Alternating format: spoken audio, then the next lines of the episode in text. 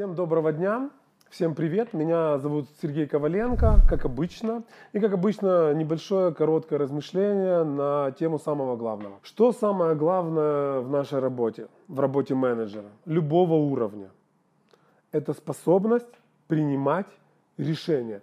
Да, именно принимать решения. Обычная банальность, которая сидит в определении самого менеджмента.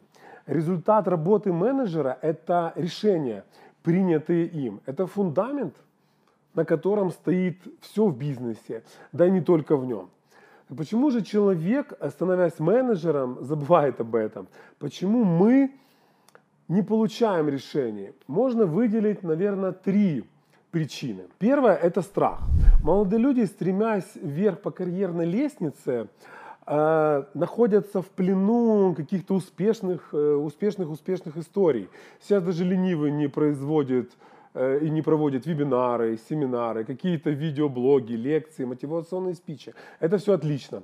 Проблема в том, что информация зачастую подается рафинированная, и неокрепший ум воспринимает только позитивные сигналы, плюс в обществе не принято признавать своих ошибок.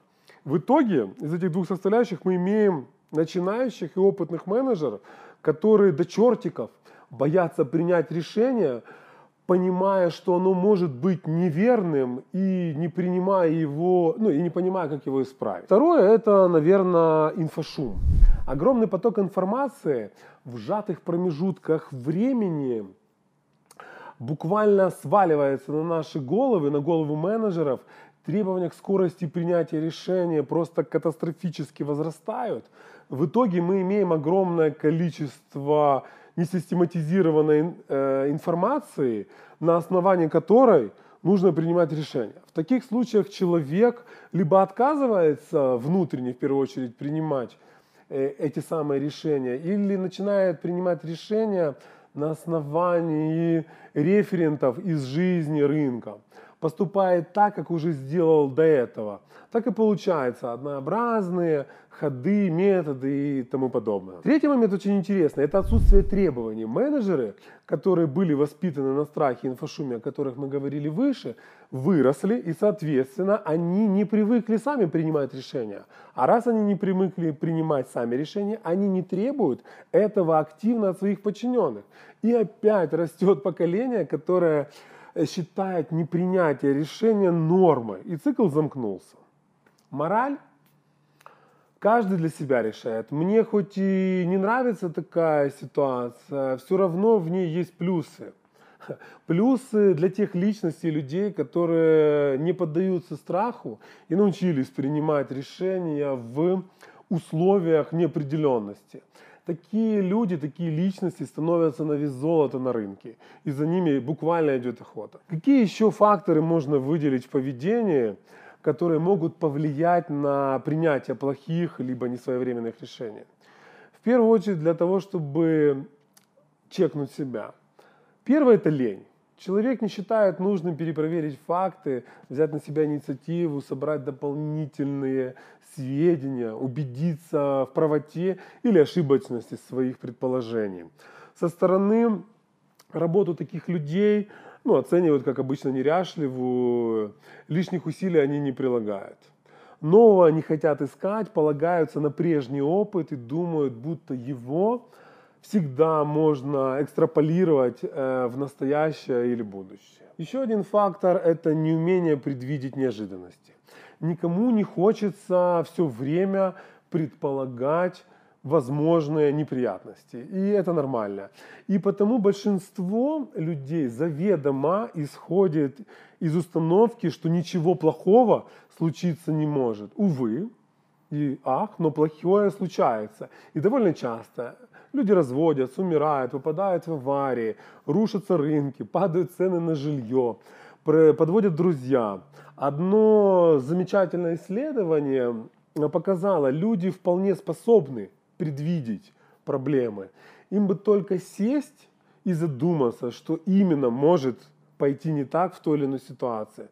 Но сама ситуация принятия решений так возбуждает, Э, что большинство людей даже не вспоминают об этой вполне естественной предрас... ну, э, предосторожность. Третье – это, наверное, нерешительность. Э, довольно часто необходимо принять сложное решение, в основе которого целый ряд постоянно меняющихся факторов. Э, и это, и это загоняет людей в противоположную крайность. Они бесконечно собирают данные, требуют представить еще, еще, еще один отчет, произвести еще одно исследование прежде чем отважиться ну, на то, чтобы действовать. Если анализы отчеты чересчур затягиваются, то решение не удается принять вовремя, а в результате, в результате упускается ценный шанс на успех. Нужна определенная отвага, чтобы, изучив имеющиеся данные, прикинуть возможные последствия и идти вперед. Порой, порой нерешительность обходится даже дороже, Э, чем неверное решение. Но если руководитель э, думает, что одна ошибка способна разрушить его карьеру, то он тщательно избегает риска. И это может быть проблемой. Привязанность к прошлому. Некоторые люди принимают неудачные решения, потому что обращаются все к тем же старым данным и методам. Они привержены уже наработанным подходам и не собираются искать новых путей. Лучший враг хорошего.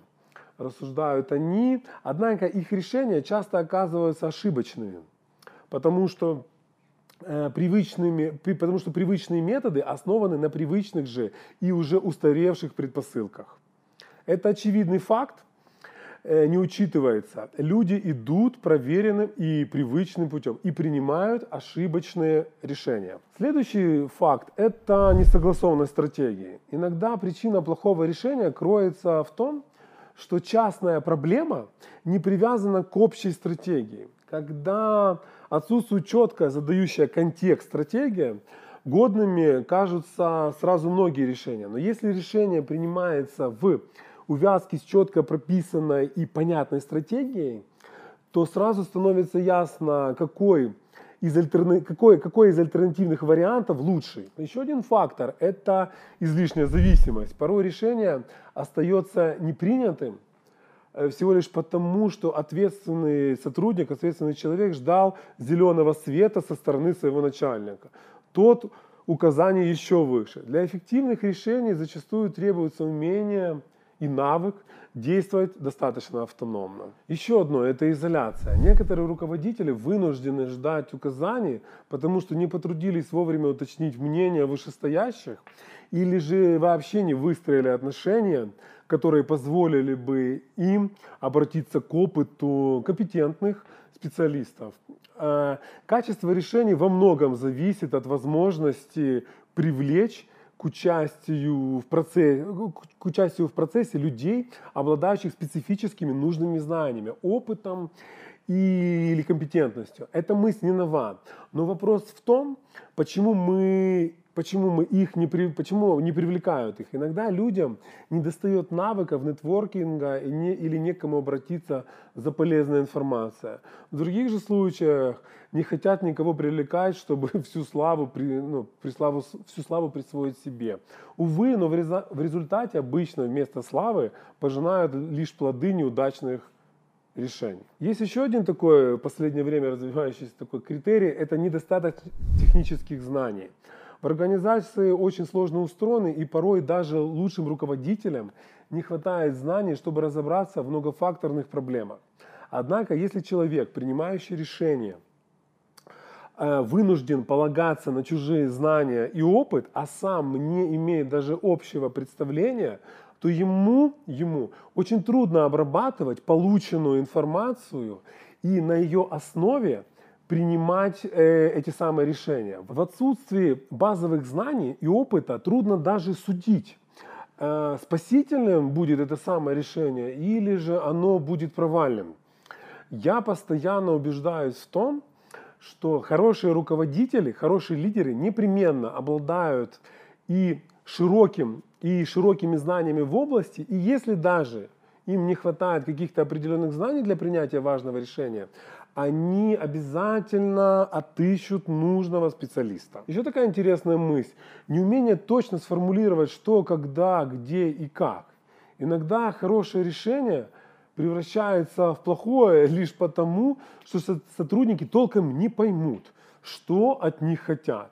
Важное условие – решение необходимо принять, а для этого объяснить его истоки, его последствия и его какие-то специфические детали. Ну, наверное, кратко про решение все. Это бесконечная тема, и, скорее всего, мы будем периодически к ней возвращаться. Вам большое спасибо. Пишите, подписывайтесь и до встречи. Пока.